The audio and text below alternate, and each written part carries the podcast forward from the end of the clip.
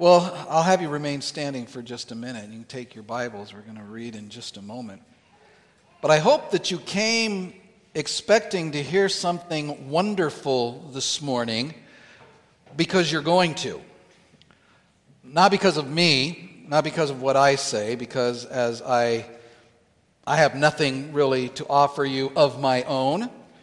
I am not holy enough or smart enough or eloquent enough to have anything of my own to offer you. In fact, as I stand before you from week to week, I am most helpful to you when I am as out of the way as possible.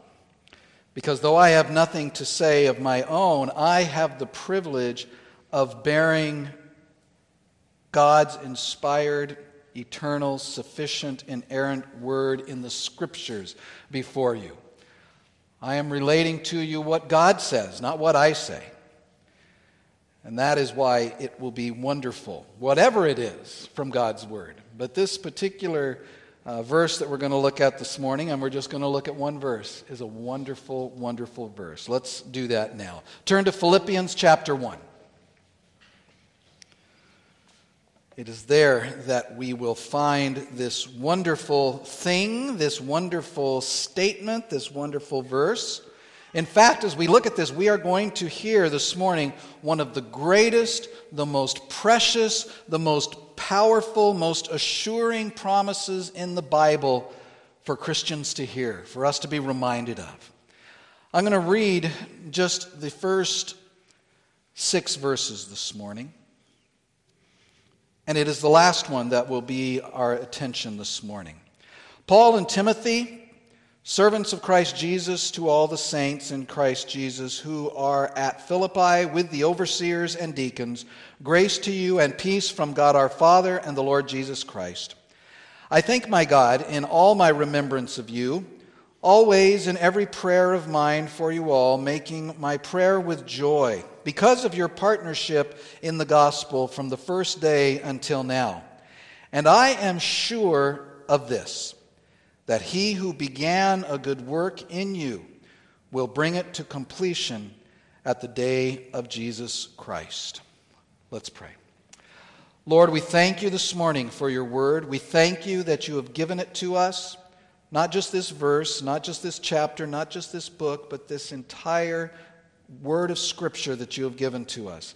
Um, your word in writing for us to see, for us to learn from, for you to instruct us through and correct us through. We pray, Father, that as we rejoice in these few words this morning, that you would bless us through them. And we ask it in Jesus' name. Amen. You can be seated. Well, let's get our grounding here as we get started and, and just quickly work our way down to verse 6. Paul opens his letter to the church in Philippi, again, a very special church to Paul, a church that he had founded, of course. Uh, he opens the letter by first identifying himself and his audience in verses 1 and 2. Paul and Timothy, who is with him, servants of Christ Jesus, he says, to all the saints in Christ Jesus who are at Philippi with the overseers and the deacon. He says, deacons, he says, Grace to you and peace from God our Father and the Lord Jesus Christ. Uh, opening up this time, welcoming them with the words of God, uh, as we often do, as we do every Sunday morning. When I raise my hand to, to make it clear that this is coming from God to us. And we say, Grace to you and peace from God our Father and the Lord Jesus Christ. God blessing us as his people as we gather. Paul does this here as he writes to the Philippian church. Then he assures them of his thankfulness for them.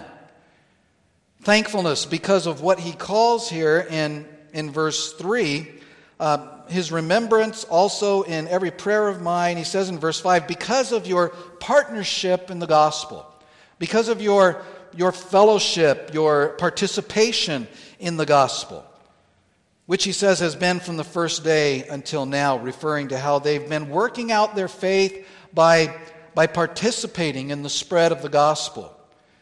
And you'll remember that uh, even last week we, we looked at how the church is encouraged by Paul to itself be stepping out to, to preach the gospel. And he says to the Philippians, I thank God because you have been doing that. You have been participating with me in this work of spreading the gospel. And perhaps it is, as he writes the phrase here, from the first day until now, that through the Holy Spirit, he is, Paul is prompted to remember a great truth. And he passes on that great truth to them. And he passes on that great truth to us this morning. And the great truth is that truth that we see in verse 6, where Paul says, I am sure of this, that he who began a good work in you will bring it to completion at the day of Jesus Christ. God will complete the work that He has begun in each of you this morning, saints of God. Each of you who believe in Jesus Christ, who have placed your faith in Him. This is Paul's confidence concerning God to you. And in this verse, we find a very plain statement of the doctrine of God's preservation of His people a doctrine that is of such necessity to us, men and women with feet of clay, men and women with sinful dispositions, men and women who struggle with sin on a daily basis, who struggle often with assurance, who struggle with, because of our sin, because of our weakness, very often we say, How can God still love me? How can I be sure that God will still love me tomorrow and on into eternity? You know, we are people who can say that we are like the apostles, which we might think would give us cause to rejoice until we realize that one of the apostles has forever been known through history as a doubter. Doubting Thomas. You don't just know him as Thomas, he is doubting Thomas. We also know that the, the, the greatest of the apostles, when the chips were down, he denied that he even knew Jesus. And all of the apostles, we read, that when things got bad, they left, they hid. So when we say that we are like the apostles, in that way, that's not such a great thing. And, but that makes the promise and the doctrine that this verse teaches all the more glorious to us, all the more precious to us. And it is all the more sad that there are some Christians who don't even believe this. It's right here, and not just here, it's throughout the scriptures, especially throughout the New Testament. But there are many who don't believe what Paul says here. Our own standards, our doctrinal standards, of course, the scripture is our primary doctrinal standards, but the doctrine, doctrinal standards of the church have reflected this teaching. They are very clear. I'm going to quote real quickly from not one of the OPC's doctrinal standards, but uh, one of the doctrinal standards, and we went through it just a little bit ago in our Thursday night study, the Canons of Dort, a very important and very wonderful doctrine of Christian truth. It talks about God's preservation. And it says that because of the remnants of sin dwelling in them, that's us, and also because of the temptation of the world and Satan, those who have been converted could not remain standing in this grace if left to their own resources. But God is faithful, they go on to say, mercifully strengthening them in the grace once conferred on them and powerfully preserving them in it to the end. That's just what Paul is saying. Now, it is important for us to understand that, that this work spoken of in verse 6, this work ongoing, and the work that is promised to be completed assumes a work that has been begun. That is to say, Paul is speaking here to Christians. The assurance of this verse, the comfort of this verse, is for those who are united to Christ, for those who are trusting in Christ. In verse 1, Paul said that he's writing to all the saints in Christ Jesus. And so we're going to look at this work. We're going to look at four things about it. They're in your bulletin on the outline there. We're going to look at its nature, its author, its duration, and its end, its goal. What of its nature? What is this like? What is Paul talking about when he speaks of a good work that has been and is being done in the dear brothers and sisters in Philippi and in the lives of the dear brothers and sisters in Reading and in the dear brothers and sisters in Christ wherever they might be found? You know, the good work of God done in a Christian's life spreads as far as we can think into many areas. But specifically, here Paul is talking, as he says, about a good work, he says, that is being done in you, in Christians. And that sets it apart. That takes this huge scope of what God does in regard to our salvations and narrows it down. Paul's talking about something specifically here. It separates it or, or it uh, distinguishes it, let's put it that way, because it never can be separated from the other aspects of your overall salvation, all of which are part of the whole of the work of God in saving you or me or Paul or the Philippians or anyone else. And of course, it all began back in eternity past the fountainhead of, of all of the rest of the blessings that we have, is God's choosing to give those blessings to us. As God, in His sovereign counsel in eternity past, chose to set His saving work on you and to give you to His Son, Jesus. To give you as part of His people. It is a good work that is done. That is a good work that is done concerning you. So that's not exactly what Paul's talking about here, because that, that election was God doing something concerning you, making a decision. Part of our salvation is also what we call justification. That's a good work, but it is one that is done on our behalf. When, based on that electing grace of God and upon the redemptive work of Jesus Christ, God declares something about you declares the believing sinner innocent from their sins and right in his sight, as we are forgiven of our sins and credited with all of the righteousness, the positive righteousness of Christ. That is a declaration that is made about you before the bar of the court of heaven. So that's not quite what Paul is talking about here. It's the same with adoption. That's part of the work that God does in salvation. It too, though, is not done in you per se, but it is a change of your status. A change of status concerning you as you are received into the number and have a right to all of the privileges of the sons of God, our confession says. But here, in the context of this passage, in this verse that we're looking at, Paul is speaking of a work that is done in Christians. To them. Now, there are several that could be up for consideration even among that. One work that is done in us is the work of regeneration. We often speak of that as being born again. Our hearts changed, a work of the divine Spirit of God changing our hearts and our minds and our affections, our wills, all of that being renewed by the Holy Spirit in here, in us. And that is, in fact, the beginning of this good work that is being done in us. Regeneration is a work in us, it is a work that happens once, in an instant, and then is itself complete and is not repeated.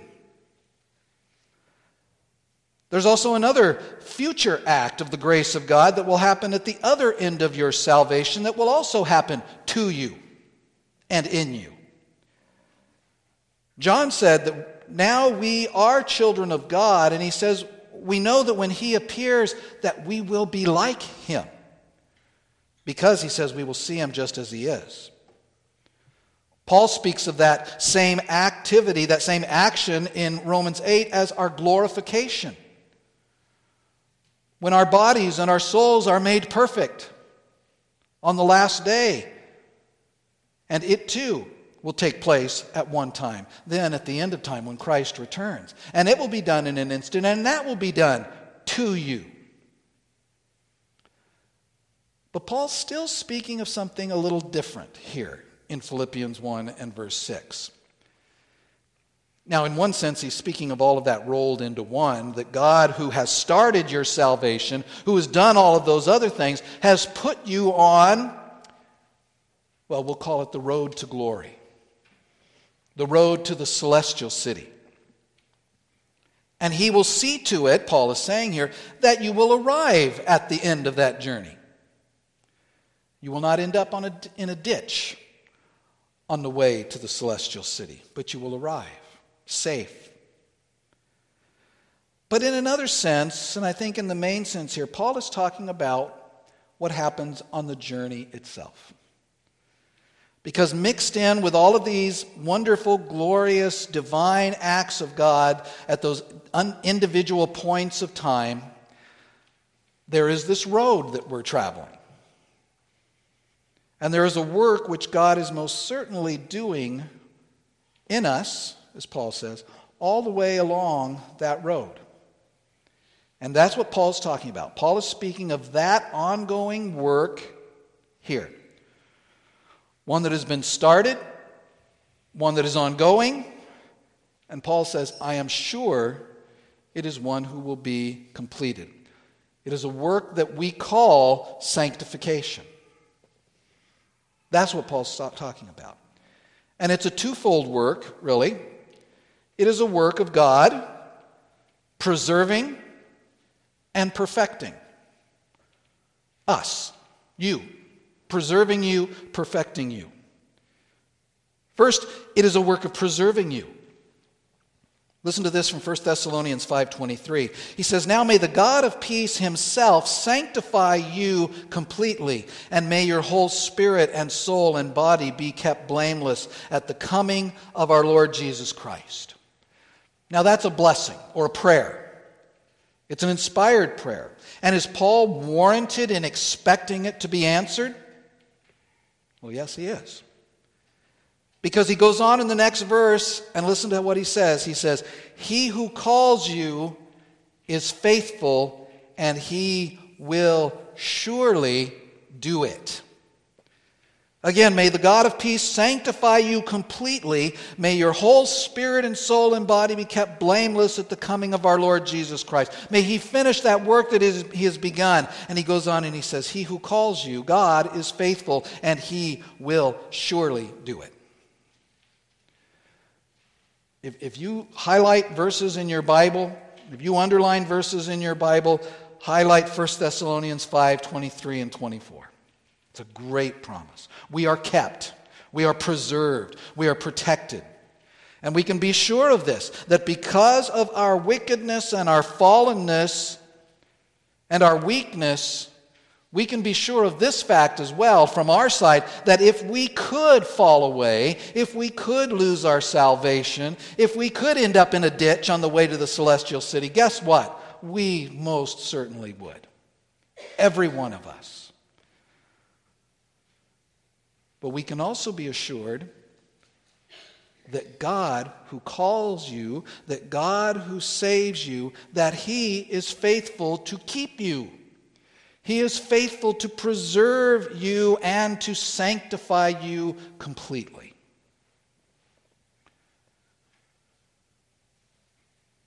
It means that God keeps us and He preserves us in spite of us in spite of our sin. It means that though we stumble, though we fall, that because of the power of God and because of the nature of, of salvation, that we, as our Westminster Confession of Faith says, can neither totally and finally fall away from the state of grace, but shall certainly persevere therein to the end and be eternally saved. It means, as the Belgic Confession, another confessional document says, that God does not wholly withdraw the Holy Spirit from his own people, even in their grievous falls, nor does he allow them to proceed so far as to lose the grace of adoption and forfeit the state of justification. That all means that God will complete the good work that He has begun in you. It means that God preserves us. So, this good work is a work of preservation. But it's more than that. It's not just that God keeps us safe on a little shelf somewhere just to keep us safe in a little container, but it's also a work of perfecting. Again, the Westminster Shorter Catechism, question and answer 35, asks, What is sanctification? And it goes on to answer that sanctification is the work of God's free grace, whereby we are renewed in the whole man after the image of God and enabled more and more to die to sin and to live unto righteousness. That's the good work that Paul is talking about. The work of God in your life, Christian, is not just a work of preservation, but it is a work of progress it is a work of, of perfecting. It is an ongoing work of construction by the Holy Spirit on you. And what is He constructing? What is He constructing in me? What's He constructing in you? What is He building in us? He's building a temple, He's painting a picture, He's painting a, a representation. He is, through the Word, chiseling away knocking off edges, smashing some parts, reinforcing others, adding others, all with a purpose, all with a goal, all with a model, all with a plan. Romans 8:29 speaking of, of us being predestined. He says that we are predestined to be conformed to the image of his son. See, we have to be careful as reformed people who, who rejoice in the biblical, thoroughly biblical doctrine of, of predestination and election. That we don't forget that when it talks about election and it talks about predestination, that there's always something that comes with it. Just like here, we are predestined to be conformed to the image of Christ. He is causing us, the Spirit is causing us to look more and more in our moral lives, in our moral aspect, like Christ.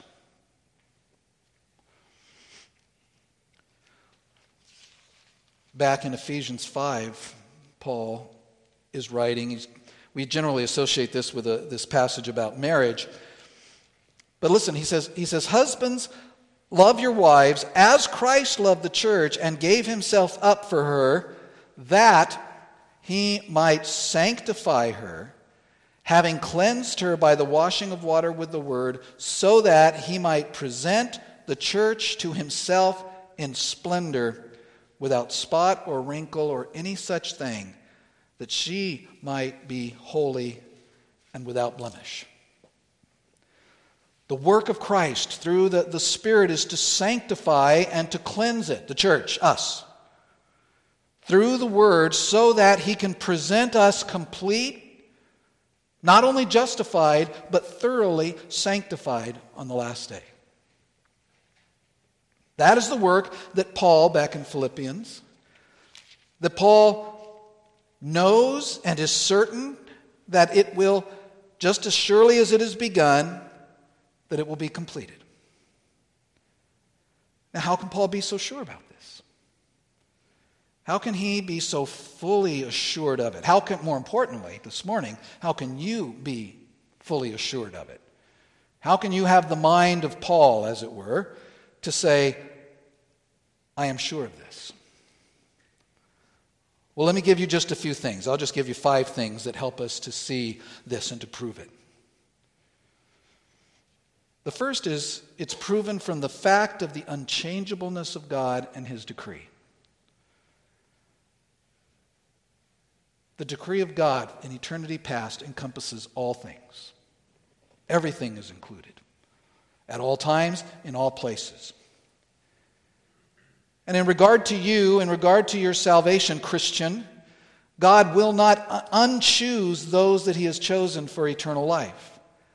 God is faithful to His covenant, He is faithful to His promises, He is faithful to His plan.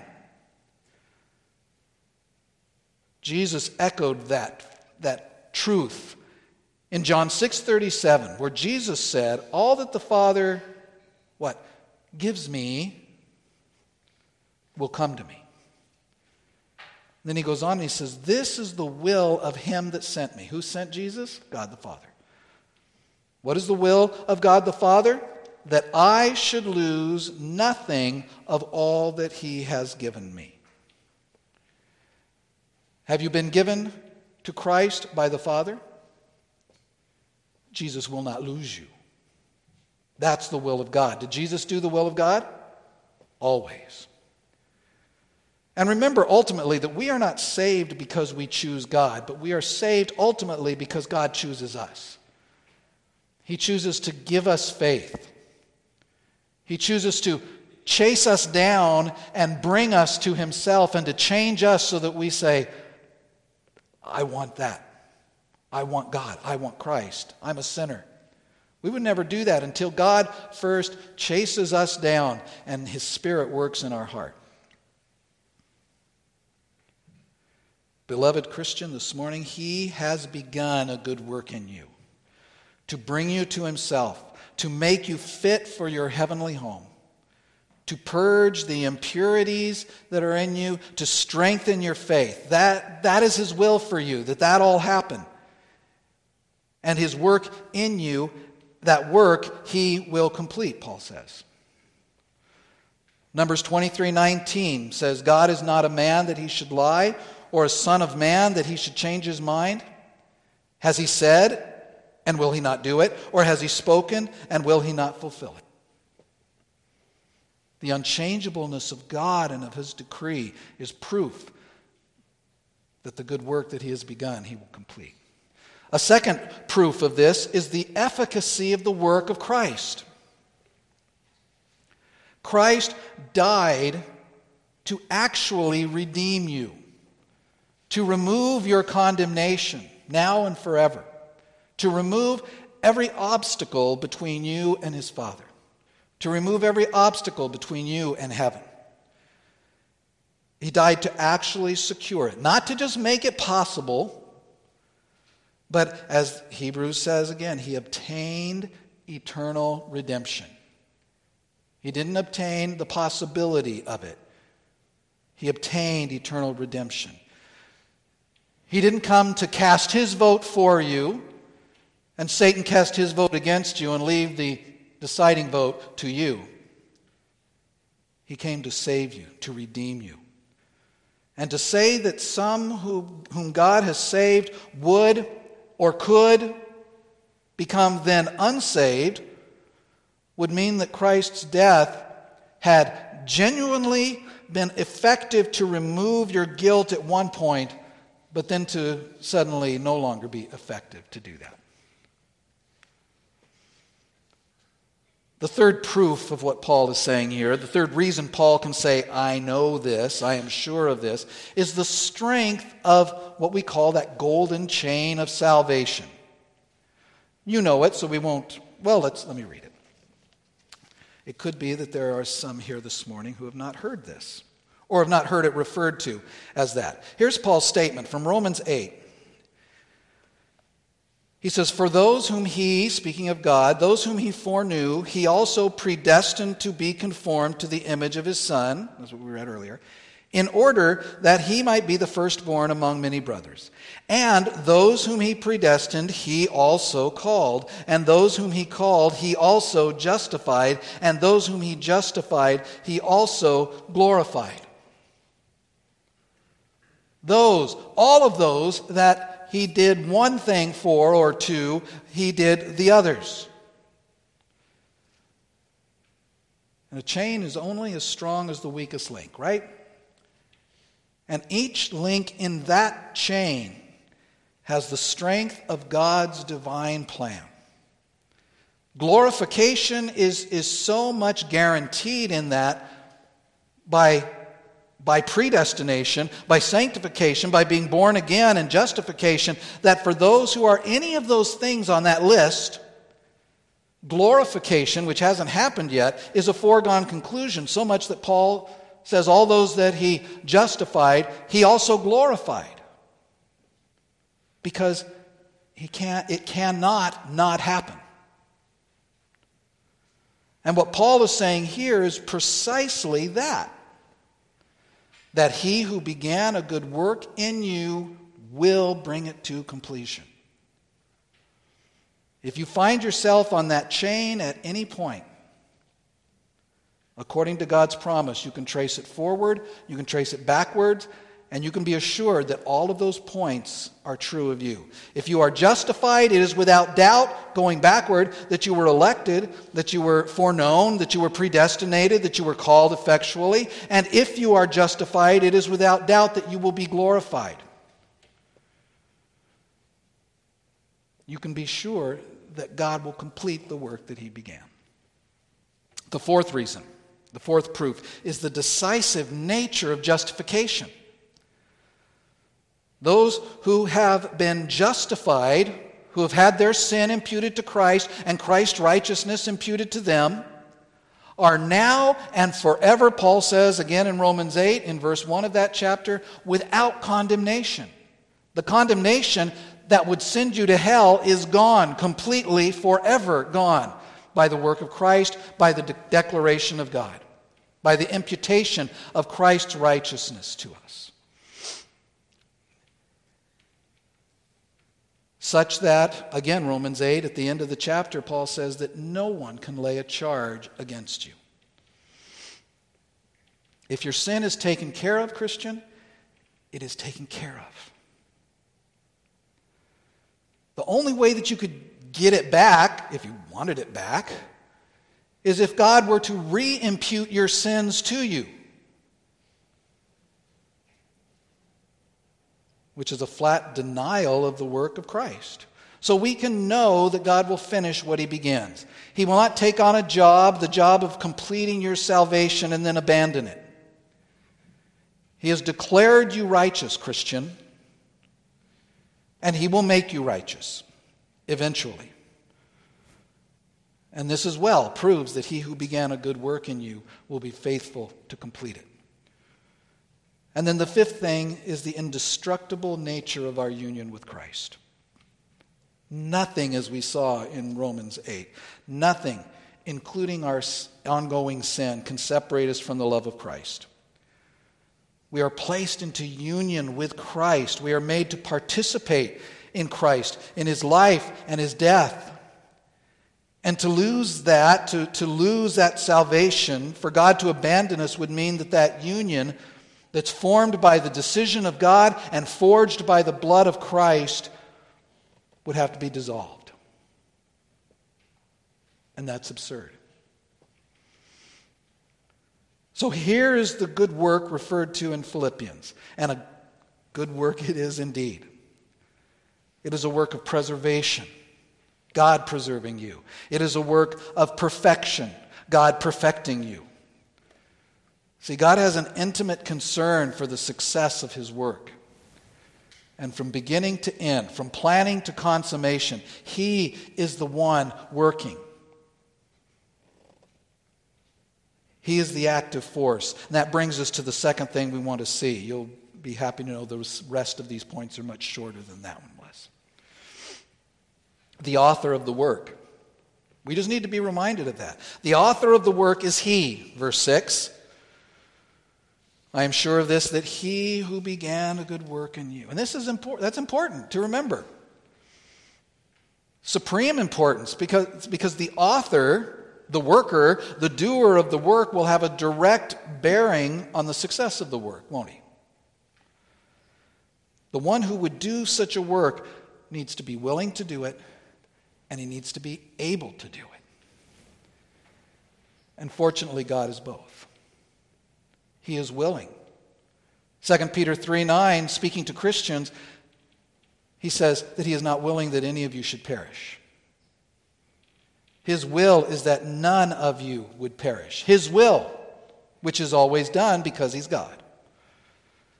Again, 1 Thessalonians 5 23 and 24, we read earlier, tells us that he will surely do it.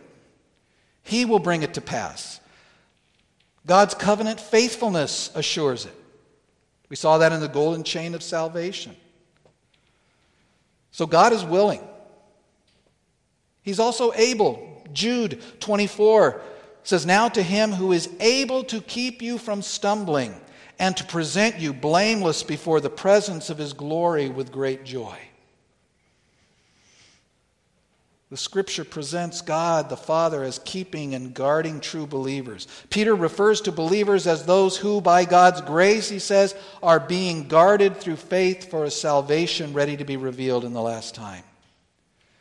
And John 10 29 says that God the Father keeps you in his hand,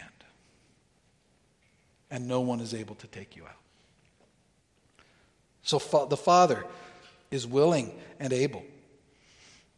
The Son is also, in regards to what we just saw a moment ago, we would have to ask is it possible that Christ would fail to do the will of his Father? And the answer is, of course not. Is it possible that, that God would give, he would entrust someone, you, to his Son? Have the Son die in order to remove every barrier to God from you to remove the wrath of God toward you by taking it on himself, making the, the perfect Son to bear it, and then to take that person, to take you away from the Son and say, I changed my mind. Well, someone might say, no, God doesn't change his mind, but the sinner proves to be unfaithful, and so he is excluded from Christ because of that. He walks away, he jumps out. But do you really think that in the case of any of us, that God didn't know completely about our continuing sinfulness? Our continuing unfaithfulness? Did he not know that of every sinner before he gave them to the Son? Of course not. Or, or did God only save those and give those to the Son that He judged would be able to get by on their own after being saved? Well, there is no such person. Christ on the cross, the Son of God on the cross, again, obtained redemption. Got it. For everyone who trusts in Him. And He gives to each and every one of those what the Bible calls eternal life. John 10 28, Christ gives eternal life to believers. And if it would be given and then taken back, it's not very eternal.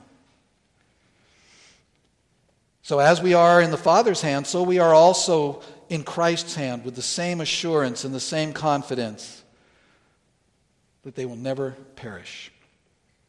It's also the case, remember, that Jesus continues to intercede for those who place faith in him. So, shall we assume, shall we even allow that this intercession would be inadequate somehow or ineffective somehow? No. God forbid, to use Paul's language. The preservation of his people is of personal concern to the Son of God, who is your Savior. And he who began the good work in you, what's the word? Will complete it the Father, the Son, and the Spirit. The Spirit is given to every Christian as a pledge of eternal life, as a promise. Remember, as a down payment. Again, Romans 8 talks about that. He is a down payment of the eternal blessings that you have in Christ, that, that, that God gives you. But he would be a sorry pledge indeed, I must say, if some, or if even one, to whom he was given still perished and did not obtain the very thing of which he is a promise. And so the Spirit who is given is given to abide, John 14, 16 says, with you forever. And so the author of, of this work, the triune God, gives us absolute assurance that he who began this good work will complete it. Again, we're reminded that if the success of the work were to depend on you or me or Paul, it would fail. It would be sure to fail. If God did not begin it, it would not have begun. If God did not complete it, it would never be completed. But according to Paul, and he's sure of this, that he who began the good work will complete that work. The third thing that we want to see is the duration of that work. He says he began and he will bring it to completion. God, again, himself, personally involved in the salvation of you, his people, at all times. This is not a work that, that God starts and then says, I'll check back in later on you and see how you're doing. It's not a work that Christ does that with. He doesn't check on in on us with a schedule like a foreman at a job. The Spirit doesn't occasionally check in on us. The Spirit dwells in us. Christ is always with us. He is continually, God is continually involved in making us into what He calls us to be, and He will continue to do so. Philippians 2:13 says it is God who is at work in you. 1 Corinthians 7 or 1 Corinthians 1 verses 7 and 8 God gives his continued grace, his spirit works in you constantly, Paul says, so that you are not lacking in any spiritual gift as you wait for the revealing of our Lord Jesus Christ, who will sustain you to the end, guiltless in the day of our Lord Jesus Christ guiltless in that day. And so this work will continue all the way till that last day. It will not be abandoned. It will not be cut short. It will not fail because God is the one doing it. He is the He. And the end of the work, and that's our fourth thing the end of the work, the goal of the work 1 Corinthians 1 8 says that it is in the day of our Lord Jesus. Philippians 1 6 says it is at the day of Jesus Christ. And so the reference, as far as that end of it, it goes, is that it is in reference to the last day. The completion of the work of sanctification in all of God's elect, the consummation of the coming of the kingdom of God, the glorification of the bodies of believers, all of that is the goal of this work. The fulfillment of God's plan for you is where this work is heading, is what Paul is saying here. He who began it will complete it.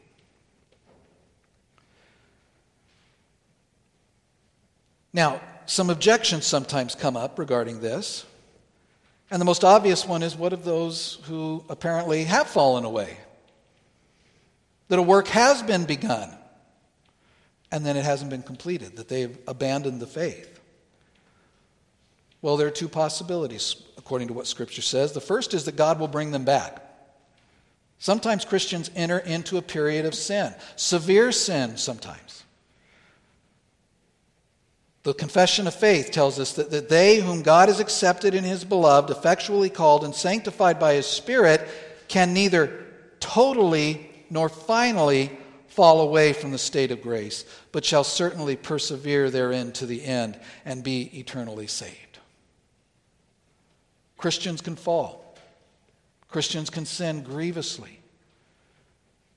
But the promise of Scripture is that God does not abandon them. Remember, if God abandoned us because of our sins, guess what? Nobody's in heaven. It's not up to us, it's not our sins and the lack of our sins that led us into heaven, it's the forgiveness of our sins and it's the righteousness of Christ. So either God will bring them back if they are truly His, or they were never saved. They were never truly His. Not all who sit in the church are saved. There are false professions.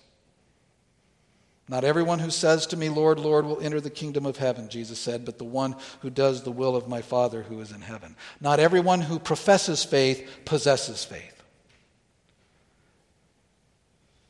And so it behooves us to examine ourselves, Paul said, to, to see that we are in the faith. What evidence is there to show that we are in the faith? Merely because we say we are? No, Jesus just said, There are those who will call me Lord that I never knew. But the evidence is, if I may put it in short form, the fruit of the Spirit existent and growing in you.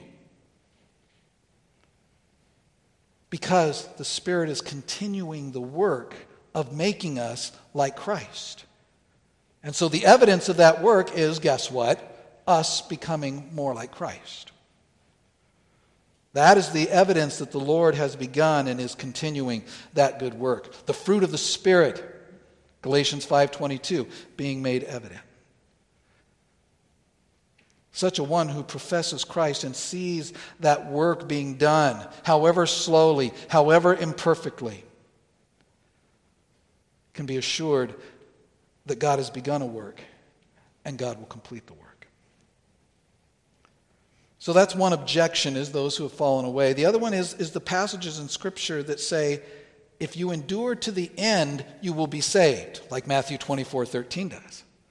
What do we say about that? We say, Amen.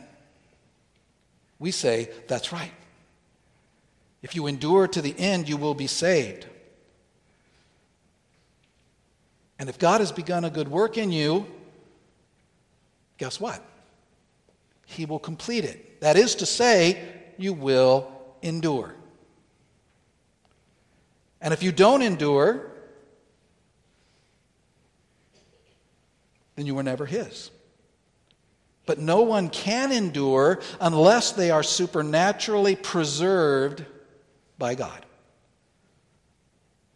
He preserves us in spite of our sin. All who are united to Christ will endure. We must persevere. We must persevere. We must obey. But those who are the Lord's will. Again, imperfectly, but we will obey. We will persevere. Why will we persevere? How can we persevere? Knowing the, ourselves the way we should, knowing ourselves the way the Scripture describes us. We will persevere, Christian, because God will preserve us. That's how we know.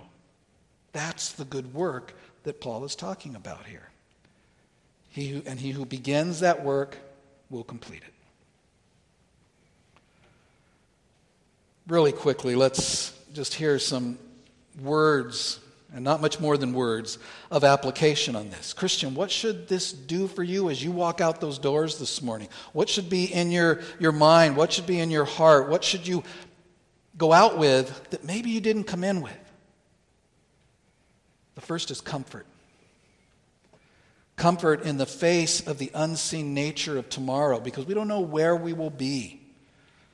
We don't know what we'll be doing, but we can be assured of this that God is faithful and this is a reminder of it today. We can leave this morning with consolation in the all too clearly seen fact of our sin. Even in spite of our sin, even when we see ourselves falling over and over and, and, repenting and sorrowful and grieving for our sins, we know that He will complete that work that we don't see advancing as quickly as we'd like. The word, work that He has begun, He will complete. Take consolation in that. Confidence is another one. Are you weary of this battle this morning? I bet that some of you are. Well, if you're weary with the, the battle, share Paul's confidence of this very thing that God will see it through. God's not going to abandon you. You're not going to wind up in a ditch on the road to the celestial city. Christian, rejoice in the sure knowledge that you are well preserved, that you are kept in the hand of God by the hand of God. He who began this work, this good work of grace in you, he is the faithful covenant God. And he has assured us, and be assured, pilgrim, that he will complete it to his everlasting praise and glory. And to that, let us say, Amen. Father, we thank you that despite our sin, despite our weakness, despite our our humanity, our fallenness, Lord, that, that you, having begun this good work in us, that you will complete it. Lord, there's not much more for us to say than that, except thank you. Thank you that, that we have this confidence. We pray, Lord, that, that we would examine ourselves to see if we are in the faith, that we would not be false professors. But we pray, Lord, that we would see. And I pray for each one here that each one, as they examine themselves, would see the Spirit at work in them, conforming them into the image of our Lord Jesus Christ. And we pray that as we consider these things, Lord, may we be assured. May we be able to say, I know this, I am sure of this, that you, our great and awesome covenant God, who has begun a great and awesome work in us, will complete it. And may it be to your glory at every step. May we give thanks to you and worship you and praise you at every step until that last day when we will be in your presence forever and will thank you for this work. In Jesus' name we pray. Amen.